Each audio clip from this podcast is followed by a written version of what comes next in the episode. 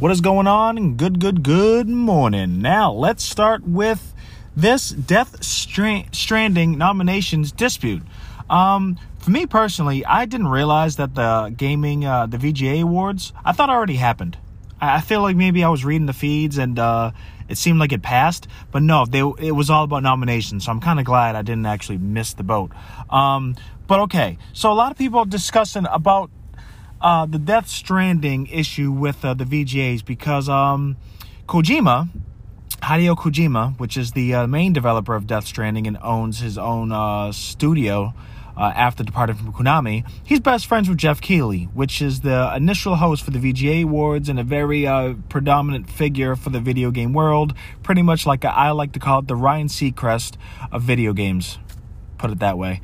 Um, he's done great job. Sounds a little bit of annoying, but you know, got to give it to him. He's the one who's putting the gaming in the forefront. Uh, YouTube with E3 streaming, so it, it's a very it's a very good look. So I'm glad I'm glad he's he's pushing it. But um, so a lot of people um, and let me get this out the way before I start getting into this. Um, I really did find I really found games that release around like literally November end up becoming like big winners for a whole year of of the VGA awards. I kind of find that odd, a bit stupid. Maybe, maybe I'm thinking about a little. I just don't get it. I don't think a game should be uh, considered when it only had like maybe a week or two, or possibly just a month of play reviews. It could literally be, you know, um, gaslighted. If you if you uh, if you understand what that term means. Um, you know, gassed up. It could be just like over exaggerated, and then it'll be like the game of the year. Which I think that's why this main issue is happening with Death Stranding, which sucks because like it, it been it's been happening every year with you know Gears or Halo, and then it become like top of the tier or like a Call of Duty game with good campaign. All of a sudden, you know, it's been a month, and all of a sudden it's like game of the year. It's like okay, really? Like they got other games that was out for eleven months. That's that's lovely we're gonna go with the one that just came out three. So I feel like they kind of like bought themselves to that spot when they don't have enough time. But this is this is different because Kojima and Geoff are like best pals, you know. And judging by the uh, the reviews that Death Stranding has are mixed. Um, you know, uh, Kotaku calling it a fantastic mess. IGN gave it a 6.8 out of 10. So and then Kojima stated that the West is not really familiar with a nice storyline driven game. We're all about first person shooters, which I agree. You know, if it's not battle royale, fast paced run and gun, adrenaline junkie rush with lovely graphics and hilariousness is not is not cool and it doesn't retain or it's not going to get a good a good rating. You know what I mean? But like Gears is that too. It's like very you know, barely chopping up lamps, blood everywhere. Now there's a, a female protagonist on this, so it's like more epic, you know, like and and that's what we like in the West, and by West in the United States. And if you're a gaming community, you understand what I'm talking about. So now they're saying that uh, these now you know in quote these nominations received so soon after release have drawn some attention as sh- as show producer Geoff Keighley has been a friend of Kojima for years talking to him on Twitter and bringing him on stage at various events, including previous iterations of the Gaming Awards. Keighley even appears as a non-player character in Death Stranding. So again, their friendship ties to even a relationship, whereas Geoff Keighley's an actual NPC in Death Stranding. So they're looking at it as a conflict of interest. Yet again, I state that most games that come out around November always get the top shine in the gaming awards. Like, you know, Uncharted, well, Uncharted actually came out like February, March, I think, so I won't say that, but, um, mainly most of the games that come out in November get a top tier shine in the VGA awards. I wouldn't say game of the year, but it's like it seems like they get paid and with epic uh, ratings. So it it kind of sucks. So now they're leaning on towards will can Death Stranding either be voted, but then they broke it down that they're not really Keighley is the host, the producer. He doesn't doesn't control the nomination board. Okay?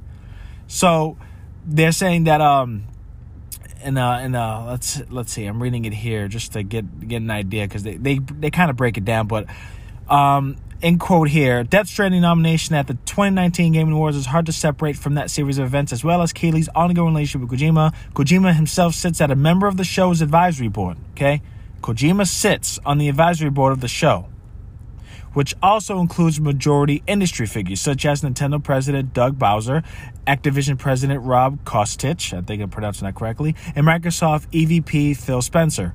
Keighley appears in Death Stranding via likeness as a Ludus fan. Ludus is the name of the astronaut mascot for Kojima Productions. Now you know who that guy is. Um, so they're saying that um, there is a separate board to judge they have media outlets to judge. There's a certain percentage that goes to uh, um, 10% goes to the viewers for the votes. The Gaming Awards is structured as a this is quote, quote the Game Awards is structured as a mix between Critics' Choice and People's Choice. Nominees are selected solely by the jury, which is comprised of 80 press outlets, including Eurogamer, IGN, and Polygon. Kotaku does not participate because the, the timing doesn't work for us. Whatever. Once the nominees are revealed, the jury and viewers both vote on an award, with the fan vote counting for 10%. So at least they're very transparent on what's going to happen, but some people are still skeptical. I believe this because there is there is processes that go along with it, but it just doesn't help that you know they're best friends. They both work at the under the same routine, but you got to understand, gaming is still a niche market.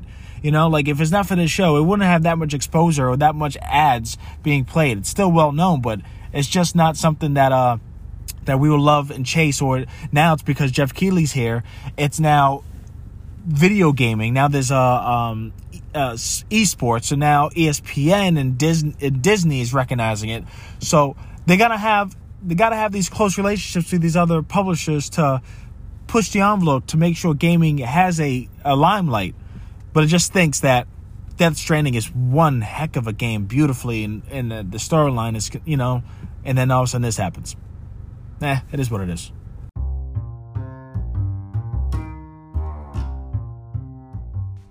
the Pokemon Company trying to get the leakers to jail.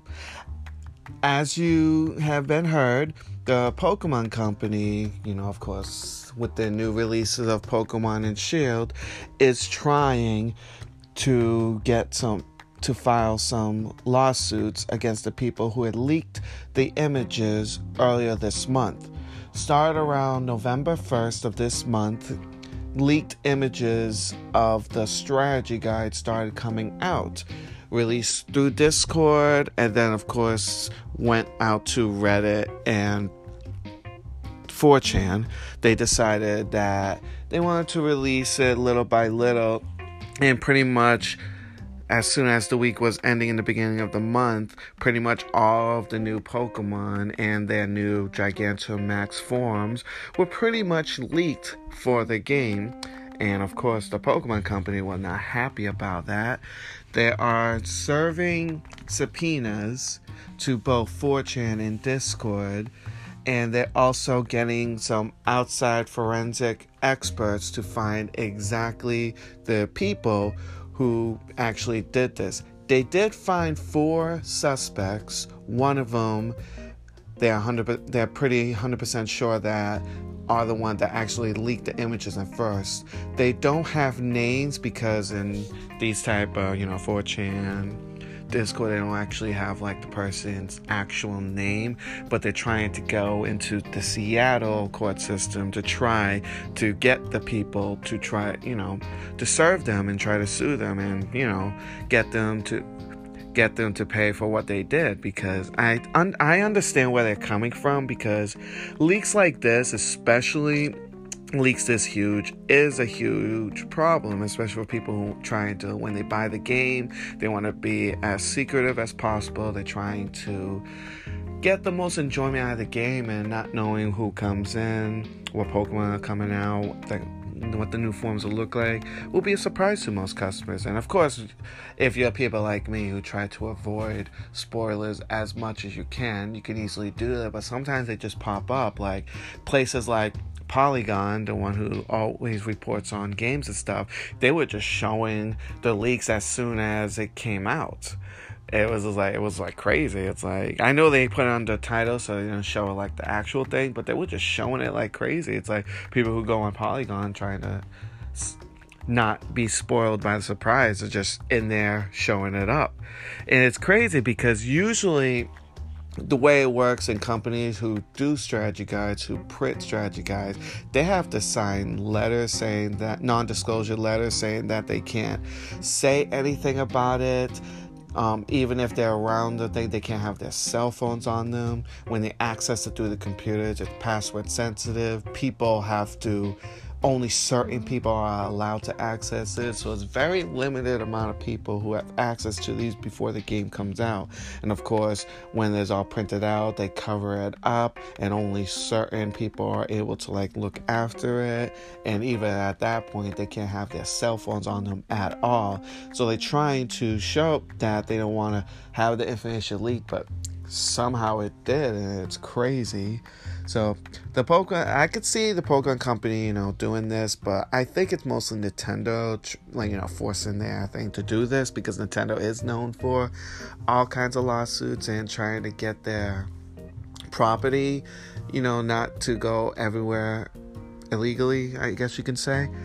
So I'm just hoping we'll see how this goes. It's still ongoing. Nothing has been fully done yet. They're in the process of doing anything. We'll have to see if they even will get the person's information because uh, it's kind of illegal to do that unless they actually. That's why they're doing the subpoena to try to get that information to try to charge those people for leaking it because I guess they're saying that it's mostly damaging the sales of the strategy guide, because you know who's gonna buy a strategy guide if pretty much all the images are leaked anyway but i mean strategy guides are not even being made anymore anyway for the most part they used to of course back in like you know the 90s early 2000s but with the internet and everything it's not being sold and i think this is probably not gonna add to that but we'll see we'll see how this goes. and It's still an ongoing story, so I'll definitely follow up with you guys with anything that happened so far.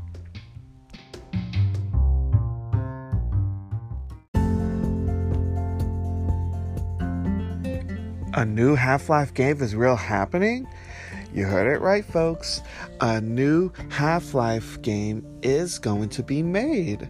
As, of course, everyone in the gaming industry knows that Half Life the last Half Life game that came out was back in 2007 with Half Life Episode 2. And of course, people have been anticipating for a new Half Life game. You know, when is Half Life 3 gonna come out? Things been, I guess, maybe rumored for so long, but now a new Half Life game has been announced. But it's not going to be Half Life 3. What it's going to be is called Half Life Alyx. As you know, this Alyx is the character that was in Half Life 2. So this game is going to be new and it's going to be coming out for Steam and it's going to be a VR exclusive game. So you will basically need the new v, the the VR headset for the PC in order to play this game.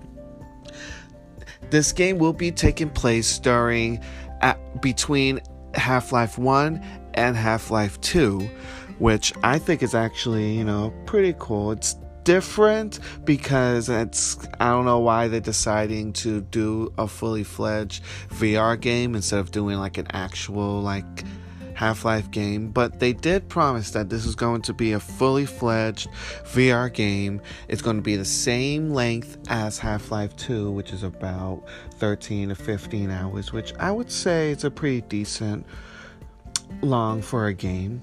It's going to have the same thing as it would be in a Half Life at world exploration, puzzle solving, combat, intricate story, which is very important. And they said that this story is going to tie the Half Life games very well with each other, which I think is very important because for me, I'm not the biggest f- fan of first person shooters or shooters of the genre, but Half Life was actually one game that I actually did enjoy because of the story. The story is really good. It's a very it's a sci-fi story. I, I loved it and I've always been a fan of it, especially Gordon Freeman. Like I said, love this series. So what I this is interesting because I don't have a VR for the PC. So I'm like, I don't know if I'll be getting it or not because it all depends. But who knows? The looks like that the game will not be coming out until March 2020. So there is some time, so that's good. They are explaining that you'll be able to use the gravity gloves. Uh, basically, it'll just be your hands in the VR, as most VR games, it's just usually your hands. You don't really see the character for the most part. But you'll be using the gravity glove, which is going to be similar to, uh, you know, in Half Life 2, you'll be able to use the gravity gun to control gravity, which is what I always thought was amazing in that game because it's so much fun using that. And the good thing is, some of the former members of Campo Santo, the people who have made Firewatch, which is a very amazing, underrated indie title game, are actually going to be writing for Half Life Alyx, which is great because in Firewatch, the storytelling in that is amazing. So I'm hoping that they'll follow up with this and make this an amazing storytelling game as it should be. And the workers from Steam, um, uh, from Valve, from Portal 2, Erik Wolpaw and Jay Pinkerton will be working on this game also, which I think is fantastic because they actually left Valve back in 2017 with so they're coming back on this project to work on this project which shows you know the dedication and trying to make sure to make this game as best as it possibly could be it's right now on a pre-sale at 10% off. So instead of the $59.99, it'll be $53.99.99 for people who wants to do early adopters because you know there's always people who are like that. And also, if you want to catch up with the first two games, Half-Life 1 and 2 is on sale on Steam for a dollar each, which I suggest if you have not played those games, definitely do it, there are such great. I mean, graphic wise, of course, it came out in the late 90s, early 2000s, but the story in it you will not regret. Uh, like, I'm just, I am excited for this, but I'm a little iffy only because, you know, it's strictly on VR. But who knows? Maybe this might make me want to get one. I always wanted one, but who knows? Twitch is going to announce their entry into the gaming world. Does that sound weird? What I mean by is Amazon is thinking of preparing to enter to the gaming streaming service in 2020. For those that don't know, I mentioned Twitch. It's because Amazon owns Twitch. They bought them for I think two or three billion. Um, they are now debating if they're going to be going into the streaming service of 2020. At this point, man, there is only three consoles. Now it's going to be so much cloud-based alternatives now. It's going to become it's going to be very very exhausting. We're already kind of exhausted with streaming apps, you know, like Hulu, Netflix, Disney, ESPN, Sling, uh, AT&T Watch Pro, HBO Max, whatever AT&T wants. So we're all fatigued. YouTube, um, and just, dude, you know what I mean? Like, dude. So now Amazon's going to be doing this. Now, previously, if you guys are uh, uh, are listening to this podcast and are getting the gist of it and understanding what I've been saying with prediction like, I I put my own opinion out there that these cloud platforms are, are cloud consoles, and what I mean by that is again, ESPN has their own EA access, not ESPN. Let me rephrase that. EA has their own EA access for their own games. That's a console. Xbox is gonna it's gonna announce a game with gaming. Oh, not game. Is gonna announce a service with the codename Project X Cloud using Game Access that you pay for the membership. That's Microsoft's cloud. Then you have now Amazon's looking at 2020, so that's their own console. PlayStation uh, Now that's their own streaming console. So it's like these clouds becoming their own consoles, and it seems to be true again with Google with their brand new Stadia that too. So it's like, oh, now we're going to figure out what kind of exclusive they're going to have. And will developers even take a strong dive? It's going to have at least two successful IPs on these certain cloud platforms to make it a standout. And that's going to be hard to do. Um, But it says, according to a recent cloud gaming rundown by CNET, two sources familiar with Amazon's inner workings say the current plans see the service being officially announced next year, an admittedly slight update from early rumors that said the service was planned to launch in 2020. We will see. I feel like it's kind of useless. The only thing they can utilize for their uh, their um, their strong arm is Twitch, or rename Twitch and make it a streaming uh, live streaming slash gaming streaming service and call it Amazon Play or something stupid. Just keep it Twitch. Yeah, I don't know. I think maybe if Amazon were to do it separately, it has more of a bigger impact than just making Twitch do it because it just seems at this point Twitch is doing a little bit too much. Um, that's my prediction. I think Amazon's going to do something totally separately and utilize Twitch as their main go-to for their gaming. So maybe they could do a hot, just like Google Stadia with their Chrome, uh, Chrome uh, Cast and their uh, their Chrome browsers. They might they might be looking at the same thing with Twitch. There's, if you go on Twitch, you automatically hot swap to the Amazon Play and whatever. You know, if it's called Amazon Play, it's going to be hilarious. But I coined it first. Ha. Um, but yeah, they're, they're entering, so we'll see how that goes. Again, the only thing I think about is uh, they're to have Twitch as their aid. Like just like Xbox has their own platform. You know, Microsoft has the Xbox for their own platform of the Project X Cloud. PlayStation has their thing. Nintendo is not stepping into that as of yet. So, huh, we'll just see how it goes. Now, look, when you do everything new or enter something new or you test out something new or buy something that's completely new. You know like the iphone when it first came out in 2017 the first touch screen cellular device that could do everything that a media and the phone and you know eh, eh, pictures. So we understand that there's going to have some bugs or issues or in the like you know, uh, personally, for instance, uh, the Boston Encore Casino came out and it's brand new and it's in Boston, blah, blah, blah, and then shots fired, people get stabbed up, jumped, and all that. Hey, look, it's just like the gaming world where we're just squashing little bugs first to iron out the details, send out the firmware update, firmware update, and uh, upgrade the security and the like, and make sure everything's spick and span. Okay. Google addresses complaints of sub 4K image quality on Stadia. So Google's now suffering from people getting pissed off that they're not getting their 4K true native resolution on their Stadia. It just came out for one, so I don't really, you know, just give it some time. Give it some time. And they, and, you know, they hyped it up, but give it some time.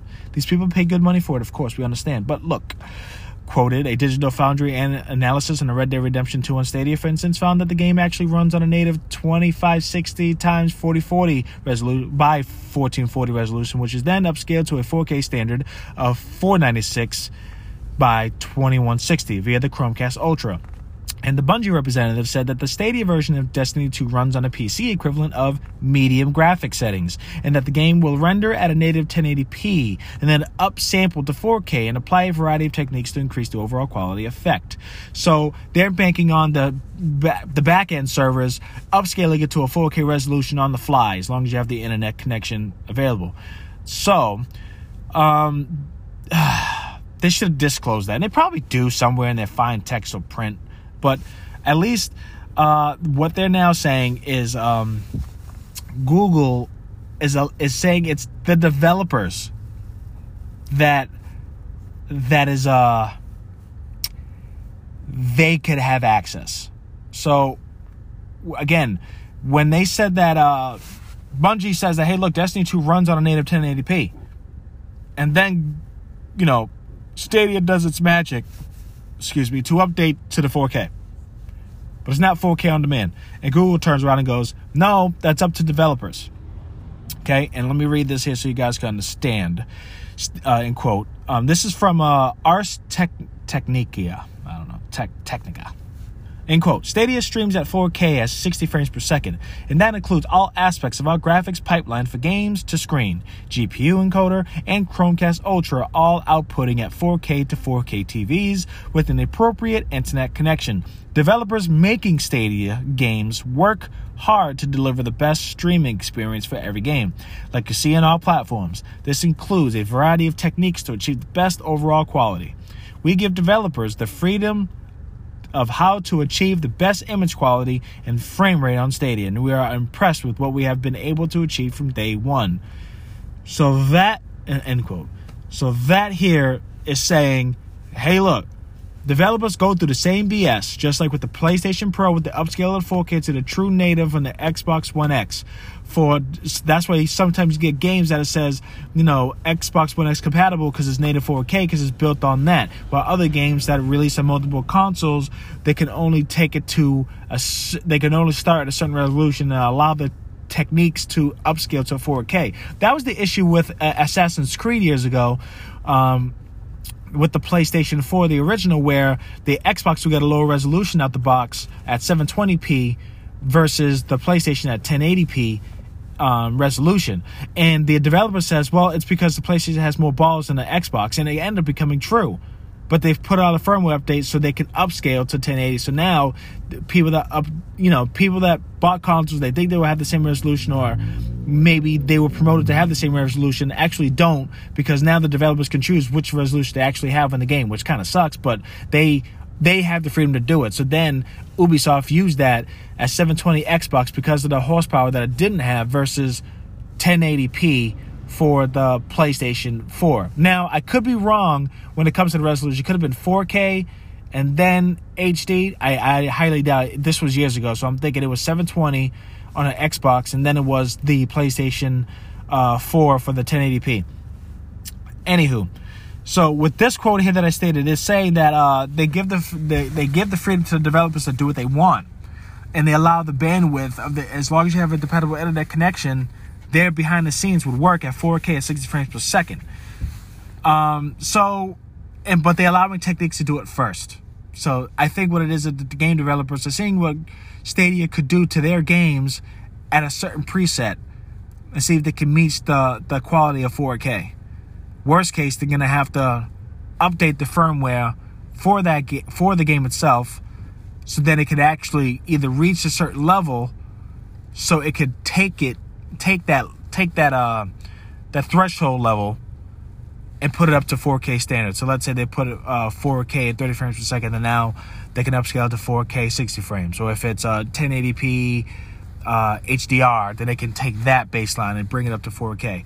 They're trying to see what Stadia has to offer, and it stinks because, come on, it, it really doesn't stink, dude. This this this situation here, you could go to a laptop and bring out a Chromebook and play a console game.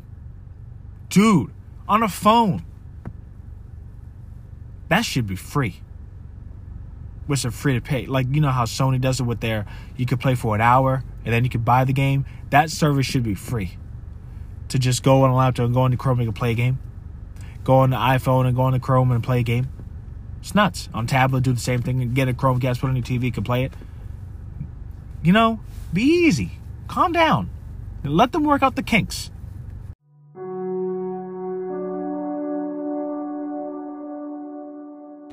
Here's some updated information on the new Animal Crossing monthly payment. As was discussed earlier, Animal Crossing was cre- is creating a new monthly payment plan that's going to be you for the Animal Crossing mobile game, the Pocket Camp. And now some information has been released and the program itself has been released, so I'll be able to go over all that information and tell you what I think as an avid player myself.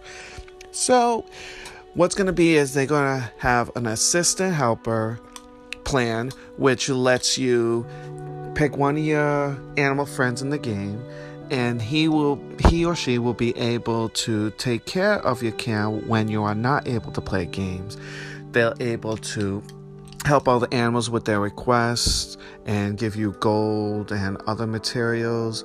They're also able to, during events, be able to catch like butterflies, flowers, the fish, the little gyroids that you collect for certain events. It will actually collect those for you when you are not able to play. This animal will always you have you can have the choice to have it always follow you or not, and it will also cut times of when you build craft items a lot less. So let's say something takes 24 hours, depending on how long you've been playing the game, that could instead of 24 hours, it could take no time at all and just build it right away. So it all depends on how long you've been playing the game. Now for that one, they're releasing that for $2.99 a month. And with that, you also get 60 Leaf tickets, which is their premium currency in the game. Um, you'll get 60 Leaf tickets a month while you're on paying that monthly payment plan. And they also have another plan, which is quite more expensive, more than double the cost at $7.99. But with that one, you will also get the low craft time, so you'll be able to build things a lot quicker. But in this one, you'll be able to get access to the fortune cookie to be able to pick out five a month. Fortune cookies is pretty much this game's loot boxes, so you pretty much open it. There's a chance that you'll be able to get, you know, an item that you're looking for or not, depending on luck of the draw, of course, with those type of games. And then also you get storage which you'll be able to store up to 5,000 of your items, of your clothes and house items you could store in there. My thing on this is I don't understand it personally myself, especially the 8.99 one. Like my god, the amount that's a lot and very expensive for something that honestly I've been playing the game for like 2 years myself. I don't even think it's needed. Like, why would you need that much storage? Like, the, the amount of items that you get, you don't even need so much items. I guess it's for someone who who like hoards items, but I don't know anyone who actually does that. So I'm just like a little lost myself on the whole warehouse thing and the whole fortune cookie thing too. I guess it's worth it. No, I don't. I don't think it is. Honestly, the helper thing I can understand a little bit for people who don't have play the game as often, but usually because with this type of game you have to put a lot of time in it. It's a freemium type of game, of course. You know, in order to get the things that you need, you need to do these missions to be able to get the leaf tickets to be able to purchase things, and of course, you could just buy leaf tickets with your actual money. But I try not to do that because you know, don't like giving my actual money to these type of games. That's just how I feel.